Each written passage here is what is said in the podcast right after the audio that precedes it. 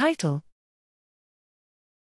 The MHC Class II transactivator affects local and systemic immune responses in an alpha synuclein seeded rat model for Parkinson's disease. Abstract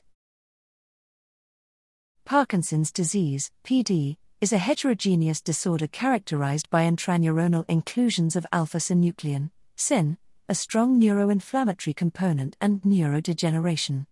Human genetic association studies have shown that variants affecting quantity and quality of major histocompatibility complex 2, MHC, have implications in PD susceptibility, and it was recently shown that PD patients have SYN specific T lymphocytes in circulation.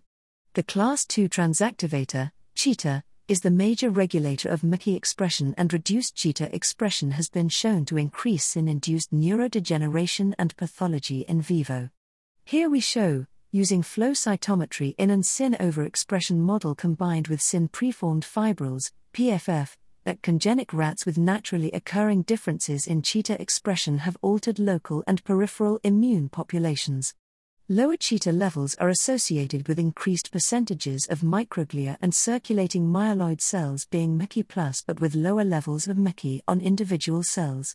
Additionally, lower Ciita levels was associated to higher TNF levels in serum, trends of higher CD86 levels in circulating myeloid population and a lower CD4-CD8 T lymphocyte ratio.